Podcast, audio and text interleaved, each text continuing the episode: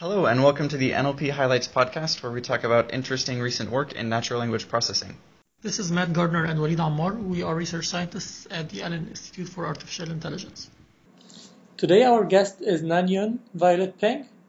Uh, she just graduated from the Johns Hopkins University uh, with a PhD in computer science and now joining uh, ICE at UC uh, uh, University of Southern California um, as, uh, as a research scientist. We're going to talk about her recent paper in Title titled Cross-Sentence N-ary Relation Extraction with Graph LSTMs. It's co-authored with Hoifung Poon, Chris Quirk, Kristina Toutanova, and Wen-tau Yih.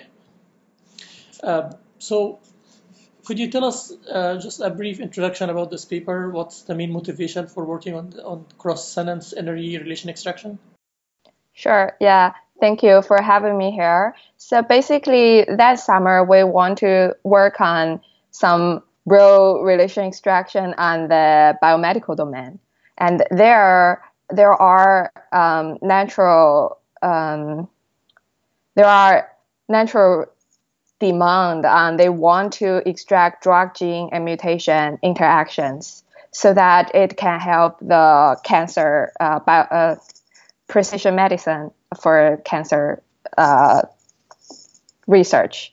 So uh, people are actually manually created this data set and they took years to do it and they only have 100 or uh, merely a thousand entries of this interaction. They also have some online community that people can comment under those facts so they can collect it to share with everyone. So we as computer scientists, we think, okay, well, why cannot we automate this uh, process? So the original motivation was we want to extract the um, relations, more than two entities involved. And then when we consider those uh, relations, it's more natural that they will appear in uh, across sentence boundary because it's hard to mention all the things just in one sentence. And also, it's um, it's a structure of how they um, how they do the how they write the papers. They usually uh, have the things spread to several sentences. So did people, did researchers who work on relation extraction try to address this problem, uh, extracting n-ary relations before, or is this the first time uh, someone tries that?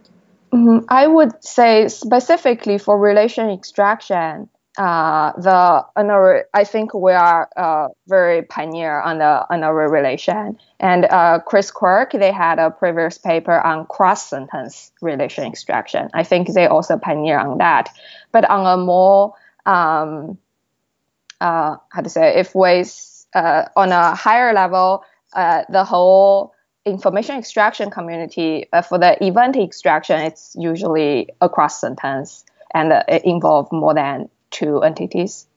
Uh, some of the uh, event. So there are those works, but for relation extraction specifically, I think we are pioneer on the n-ary and cross sentence. So I'm very interested in like your perspective on how relation extraction, especially n-ary relation extraction, compares to event extraction. The, the problems to see seem to be kind of two perspectives for the same data. Uh, so, uh, are you do you have any insights on how how do we like uh, create a mental map of the difference between these two problems? That's a good question. I think um, I think it's event for me is like conceptually event is a more um, grand thing that will involve in more things, but the relation is uh, so more of the relation between the entities. Uh, so event is more like there is a central thing happening. So in a lot of event extraction research, people do slot filling. Uh, that make a lot of things for me because I feel it's uh, event driven and then there will be thing involved. But relation is more like we are trying to extract the relations between the entities. So from the goal, from the perspective of the research goal, uh, and the granularity. I think re- relation extraction is a finer grain. Right. So, so in event extraction, people often talk about trigger words, and that's like it's, it's a special thing in the event. But in relation extraction, all the entities involved are like equally important. I think. Um, yes, that's, that's my yeah my perspective. I don't know that it, uh, that trigger words are too important because a trigger word to me evokes something like FrameNet, frame semantics, and frames are n-ary relations. Uh, I to me the difference is more that uh, at least as I've seen people researching event extraction talk about it, they uh, uh, an event is something that is located in time, and so uh, it, it has like it, it's a specific temporal event, and you're trying to find arguments like the participants in this specific temporal event. Whereas relations are things that are not located in time. It's just this gene interacts with this uh, drug. Or, sorry, this drug affects this mutation on this gene in a particular way, and that's true no matter when. It's, we're not trying to find out. Um, some some temporally located thing. It's just there is a relationship between these and things, and we want to find that relationship. But uh, um, so this is very interesting because I feel like the uh, the the temporal aspect of event extraction that you're talking about doesn't seem to be critical for uh, for the definition of the event extraction problem. It it, uh, it, it, it happens. It so happens that when we're uh, when people were extracting data sets uh, or collecting data sets for event extraction, uh, this is the kind of data they were looking for. But I don't feel that there is an inherent uh, like data representation um, distinction here. I, I agree with you. Um, I'm the caveat here is that I haven't really extensively studied either of these things. I've just seen talks by, by these people, and it seems like you, you asked at the beginning what the perspective is on these different problems. And I think the perspective is event extraction people think of these more in terms of temporally located things, and relation extraction folks think of this more as a relationship between end things. Right. Makes sense. All right. So uh, in the paper, you uh, you describe uh, the graph LSTMs and the document graph. Would you like to explain uh, what these are, why they're important for this problem? Yes. So basically, uh, as I said, we want uh, we're trying to uh, approach the problem of n-ary relation extraction and cross-sentence n-ary relation extraction. So we face uh, several problems. One thing is we are a cross-sentence boundary, and we need to uh, we need a way to capture very long range dependencies. And also, we're currently have an n-ary relation. And previous research, uh, when they consider binary relations, they usually use the shortest path uh, between the two entities to design feature or design neural architecture that uh, appear to be very uh, important, very informative uh, thing. And we, we want to incorporate those as well. So basically, we want to simultaneously uh, incorporate different type different types of dependencies, and we want to capture the long distance dependencies so that motivate us to design a graph LSTM that contain all those information in one graph. So how would you um, avoid um, the LS, the graph LSTM? If if we don't have the graph LSTM, you would still be able to um, design um, an encoder for the three uh, entities that are involved or more, uh, but just like by by treating them as a linear sequence. Uh, is, is, this one of the uh, one of the models that you compare to, or? Uh, you mean the shortest dependencies path between the pairwise entities? Right. Yeah, I think I ran. We compare it with um, like the we extract we extracted features uh, between the pairwise uh, pairwise uh, shortest path. Okay, so so is, is the motivation that we would like to be able to extract direct relations between uh, the pairs that are not contiguous? Is, is that why we need a graph LSTM? Oh no, I I think one thing is we want to have something general. So the for these one when we consider three entities, but we can also easily imagine we will uh, there will be need for more than three entities. So uh, you can essentially do all the engineer trick, and also when it the n goes to larger, it's also involving some engineer de- design on how you do the pairwise, how you combine the pairwise features. So there will be a lot of things, but we want to keep things simple and uh, basically can scale to the other uh, scenario as well. I think it'd be easier to get at um, Waleed's question uh, if you first explain the what the model structure is for when you're trying to predict an n-ary relation, and then we can talk about the difference. Okay. Yeah. So uh, basically, we uh, we want to have a model that uh, will be able to incorporate different type of dependencies and, and long-term dependency. So we uh, first do pre-processing to the input document. We got all the um, all the syntactic dependencies and the discourse dependencies and the coref uh, uh, relations between the sentences. And we also have the original uh, chain structure, uh, the we call it time sequence structure, like the original order. So we have all this information in one graph, and we're, we're trying to design a, a representation learn, learn learner. Then based on this graph, and we'll be able to incorporate all the uh, arcs, uh, the connections in this graph. So one natural uh, and one thing uh, you would notify is in this graph there are cycles, especially when you consider the uh, adjacent uh, relation and then the, there will be dependency and discourse relations. There are cycles, so it's um, it's not straightforward to design some neural networks that can train on a cyclic cyclic graph, and uh, so uh, basically, oh oh, and then the after design this representation learner, we're trying to just use this representation learner to learn the representation for each of the entity in a sentence. And we can use that representation. We, we view that representation as a context representation for entities. And we only use that representation as our feature to feed to a, a relation classification classifier to make the final decision. So, so we assume that we already know which entities we are interested in capturing the relation between. Uh, do what? We, do we assume that the entities themselves are the entity mentions? Oh yes, the the entity mention and boundaries is already given, and we use it. We use literal Literome to do this preprocessing step. Right, and so then the goal is given a sequence of word embeddings Mhm. and some entity boundaries. We literally Yes. just want to get a vector for each of these entities, Exact. concatenate them, pass them through a feed forward network, and classify a relation, right?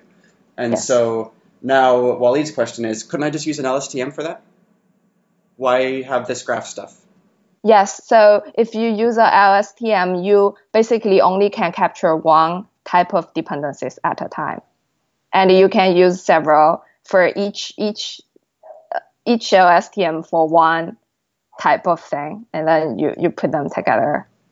Right. So we have the the LSTM only have, can do like sequential information. We've had tree LSTMs that can like look at the syntax of the sentence in, in some sense. But your graph LSTM lets you encode also co-reference and discourse kinds of features. Right? Is is is that a good description? Is there something I missed? Yes, I, I think this is this is it, and also we want something um, general. So you essentially can do them separately. We I think when we are uh, comparing the baselines, we compare with a tree LSTM. We also compare with a bi LSTM. So we basically these two information and we put them together. And one thing is uh, uh, we tried to include and exclude the discourse and coref uh, connections. We found that it, when we exclude excluded, the performance was actually better. That's an unfortunate thing. Yeah, that's unfortunate. But I think uh, one thing is we we just use the pre-processing uh, tools to do this. So the current um, discourse analysis and coref on the biomedical domain are not uh, in the stage that you can they can provide very uh, informative information. That's our assumption. Um, yeah. So, but but even if we didn't use it in this specific problem that we're approaching, the framework is flexible enough to include all of them. And so then, because you're you're using just the linear the the word sequence information and the tree information, you could think of this just as like a combination of those two. Like that's Yes. that's what you're getting. Yes. Interesting. Yeah, I, I remember some work by Sam Bowman, the SPINN paper, that did a very similar thing where you build up a tree. Uh, you get a shift reduce representation of a, of a syntax tree, and you can do tree composition at the same time as a linear chains uh, LSTM. So seems really similar in the end to, to that kind of work, but you're right, yours is more general and could, in, in theory, incorporate uh, much richer kinds of dependencies. But this, yes. this, as you said earlier, leads us to a problem, which is there could be cycles in this graph. So how do you handle backpropagation in this setting? Yeah, so I'm currently use a very uh, simple method based on the ob- observation that we can decompose the cycle into two directed acyclic graph.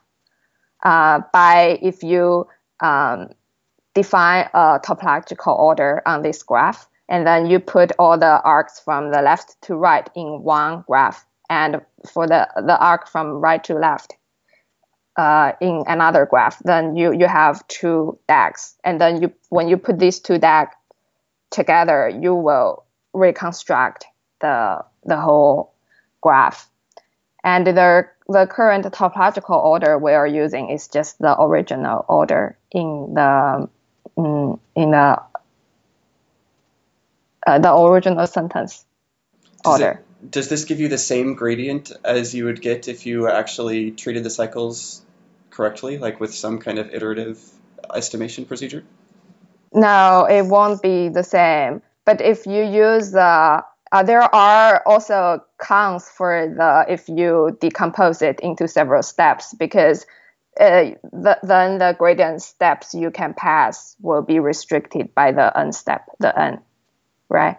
So uh, I think it will be a very good uh, study on comparing different ways to approximate a cyclic graph by like decompose it into uh, unroll it into several steps or decompose it. And all, also we were trying to compare different ways to decompose it. So in the paper we only mentioned that we have the time sequence uh, order actually i also tried use a tree order so basically from the root to to uh, the leaves and then the rivers, and that didn't uh, performed as well.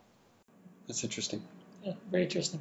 So it, the standard LSTM formulation only allows you to have one preceding um, uh, input. How do you how do you do a graph? How do you allow a node to have multiple previous nodes? Uh, in the in the in your paper, you describe two methods for doing this. Uh, so two modifications for the LSTM. Uh, uh, if like without getting into the details of the math equations, would you would you like to give us just like high level idea of uh, what are the two, the distinctions? Sure. So basically, when you have several proceedings, you essentially, uh, so from my perspective, you essentially uh, need to have several forget get if we stay in the LSTM uh, region. So basically, if you have several forget get, you will be able to uh, in, in, in, integrate all the information from uh, the precedents and you basically combine them. Right. Uh, so do, do you feel like the distinction between the full parameterization and the edge type embedding, um, the two ways you use to, to extend LSTMs, are worth discussing, or do you feel like this is too? too uh, yeah, I think we we can discuss it a bit. So as I said, uh, for the different precedent, you want to have different uh, forget get, and then how you parameterize those forget get will be a problem. Uh, the current will be like uh, raise will be worth some discussion. So uh, the current way we're doing is for a type of entities we always share the same parameter for computing the forget gates. So when we have three types of different uh, arcs that we're trying to model, we will have three uh, groups of uh, groups of parameters that we need uh, we need to learn. Um, but actually, you can think of more more than three different types of uh, arcs because if you go into the fine grained uh, syntactic dependencies, there will be more than 100 different types. So in that way, you will face a, a severe um, exploding of the parameter exploding. That's the one of the uh, motivation that we design the second variation, the embedding type variation. But uh, we find that that didn't perform as well, uh, as good as the previous one. And for the previous one, because it cannot scale up to a hundred of different types, we only stay on the core screen type. So the uh, dependency and discourse and then uh, adjacency.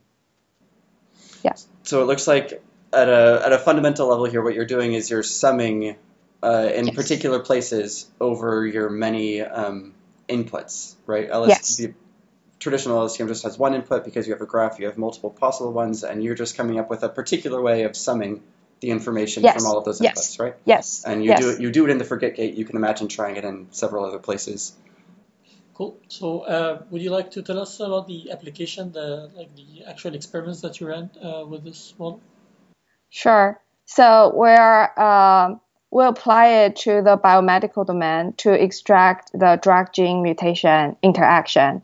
And one challenging uh, one challenge we face is that we don't have any supervision uh, supervised annotated manual annotated data for us to do uh, fully supervised learning. So we basically take uh, we use distant supervision and we take some previous knowledge base. We do noise uh, matching uh, to see whether these facts in the knowledge base match something uh, in the document within some within a confine of several sentences. And if we match it, we treat it as a positive example, and others we treat them as negative examples. Um, so this way, we collected 3,000 paragraphs of drug gene mutation relations. Uh, and we just use this for our training. Um, and since we have re- very small amount of training data, we also look into multitask learning, where we decompose the unary relation into binary relation.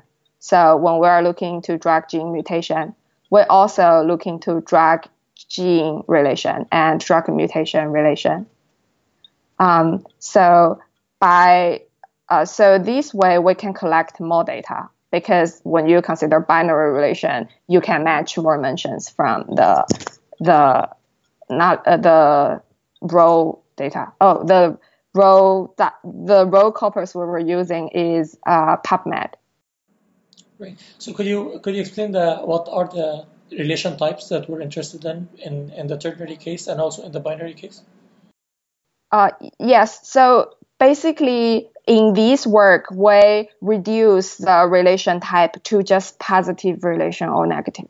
They have relation or not have relation, because uh, when we were look through the um, the knowledge base that people manually created, there are conflicts.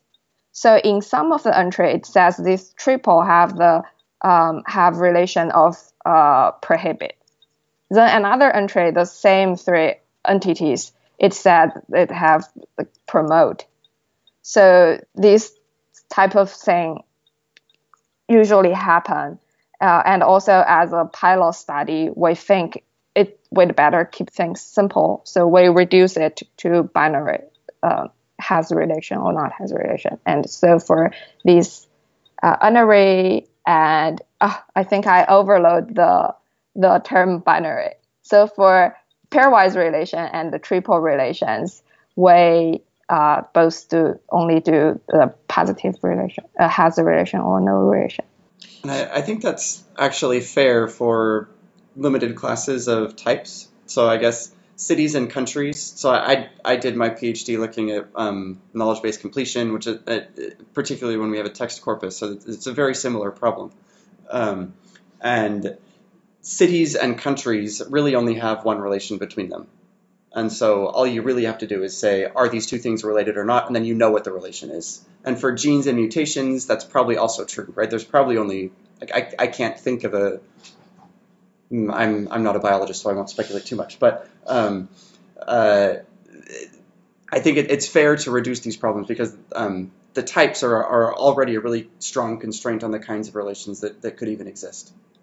Yeah. Uh, so from the original database, we actually get five different uh, relation types, but we reduce it to two. So Interesting. uh, I'm, I'm curious to know. Uh, so the, the gene drug knowledge database, that's the one you use to do the distance supervision. Do you Yes.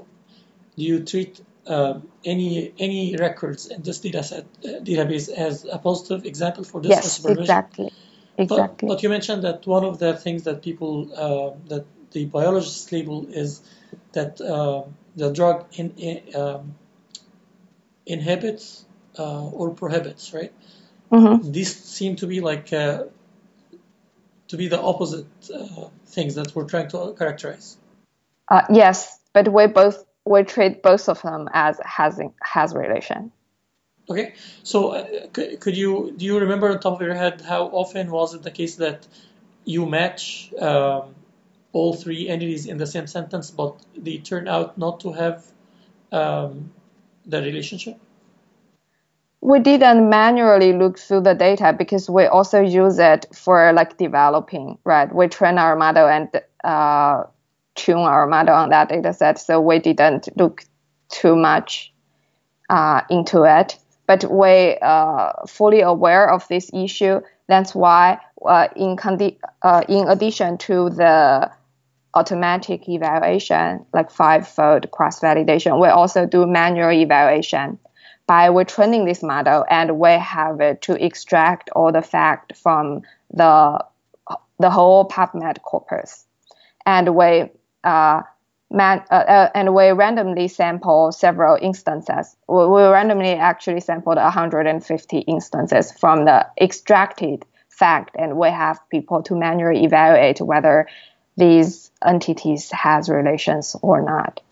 And uh, in that experiments, uh, with very, if, if we give it uh, 90% of the uh, confident, we get uh, 75% of accuracy. So, to be a little more explicit in these details, how how do you come up with a test instance? Like, do you do you run a men- mention detector entity tagger first? Like, how exactly does this test setup work? Uh, okay. So basically, we yeah we first will run Literome. That is a entity extraction for the biomedical domain. So we will have all the we, the all the candidate will be uh, some sentences within three uh, three sentence window that contains at least one drug and one gene and one mutation mentioned Okay. and then we map the we match the um, the knowledge base and if the these three mentioned appeared in the knowledge base we treat it as a positive example others we treat them as negative examples Okay. So uh, I I think to Waleed's question, the the key thing here is you have a window of three sentences. So I did like the last paper of my thesis was um, one of the main conclusions was that actually if I if I ever see any uh, a city and a country in the same sentence, almost certainly they are related because you would never talk about a city and a and a country in which that city does not appear. At least Mhm. you would almost never see this in text. So if, if you see these two things in text together in the same sentence, then almost certainly they're related. Not a particularly groundbreaking revelation, but um, this is one thing that I found. Um, and so as I was reading this paper, I, I was thinking about this issue uh, because if I see a gene, a drug, and a medicine, that's, oh, sorry, a mutation, a gene, a drug, and a mutation in the same sentence, then almost certainly they're related, right? But but you have this three three sentence window, and so there could be some discourse things that, that say we're changing topics, and that's the thing you're trying to have your classifier learn. Is that yes Is that right? uh, yes i think the then then now the great way to answer uh, your question is um, we actually in the manual evaluation part we actually try randomly sample the sentences where there are actually drug gene and mutation mentions in the three sentences. And there the precision is only less than 20% so less than 20% of the time those things are actually has relation Yeah, yeah. And that, now that you said that, that this is a three sentence window, that makes a lot of sense because uh, you could very easily just like switch topics or or mention like they're they're not actually interacting, but they come up together within a few, couple of sentences. Yeah, I, I think this is one thing. Another thing is uh, I do look into those the manual evaluation data. So in those data, we see that in some times it will mention that we are uh, we are uh, ha- have some trial on several different drugs. So there will be several different drugs, and then there will be mention of gene and mutation. Then among all those drugs, a lot of them aren't about any relation, and also they are just talking about clinical trials. That's that's yeah, that possibly would be something that's specific for the biomedical domain. That's some of the harder cases. Yeah. Um, so, would you like to give us a, a quick um, summary of the experimental results? I'm looking at uh, table one that shows the uh, uh, the cross validation accuracies and showing how the LST how the graph LSTM compares to uh, the, the the baselines. Yes. So basically, we compare the feature engineer baseline where the feature uh, the features include all the uh, syntactic dependencies, discourse, and we also do uh, heavy feature engineer to try to include and exclude all those features. And then we compare with CNN and uh, Bi-LSTMs, and we find that LSTMs in these, uh, we find that all the uh, representation learning method performed better than the feature engineered uh, feature engineering baseline. And then uh, LSTM performs better than the the CNN. And uh, the Bi-LSTM and tree-LSTM performed similarly. I think tree-LSTM performed a little bit better, and the graph-LSTM um, also performed better than both uh, tree-LSTM and chain-LSTM. Yeah, but one thing is the the differences wasn't as large as we would hope. Do you, do you remember uh, to what extent was it important to, uh, to do multitask learning or adding the, the uh, pairwise relations? Yeah, so the multitask learning actually helped a lot. Um, most of the, impo- uh, the improvement uh, came from the multitask learning. Uh, we basically, if I put it in number, so from the LSTM to graph LSTM, I think we got uh, 0.5 to 0.8% of improvement. But if we do multitask learning, we got a two point of improvements.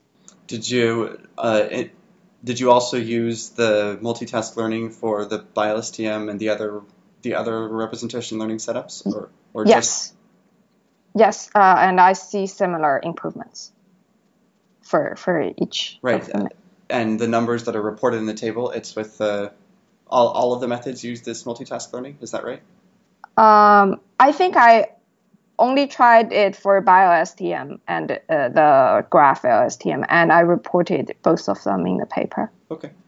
Oh yeah, I was I was looking at a different table. You're you're totally right. Mm-hmm. All right, and there was one more uh, experiment that you uh, that you did um, on genetic pathways. Oh yes. So for that one is it's basically just a sanity check because on that data set there are manually labeled uh, dependency paths, uh, dependency trees.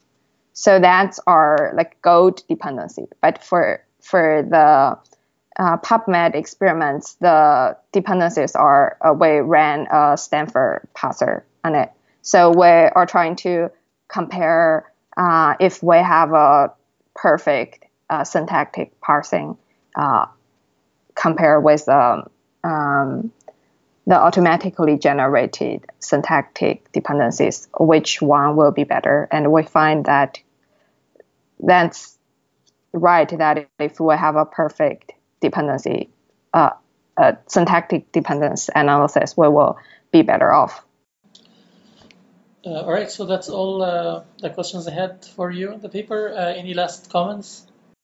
Uh, no, thank you for having me here, and it's a great conversation with you guys. Yeah, thanks for the discussion.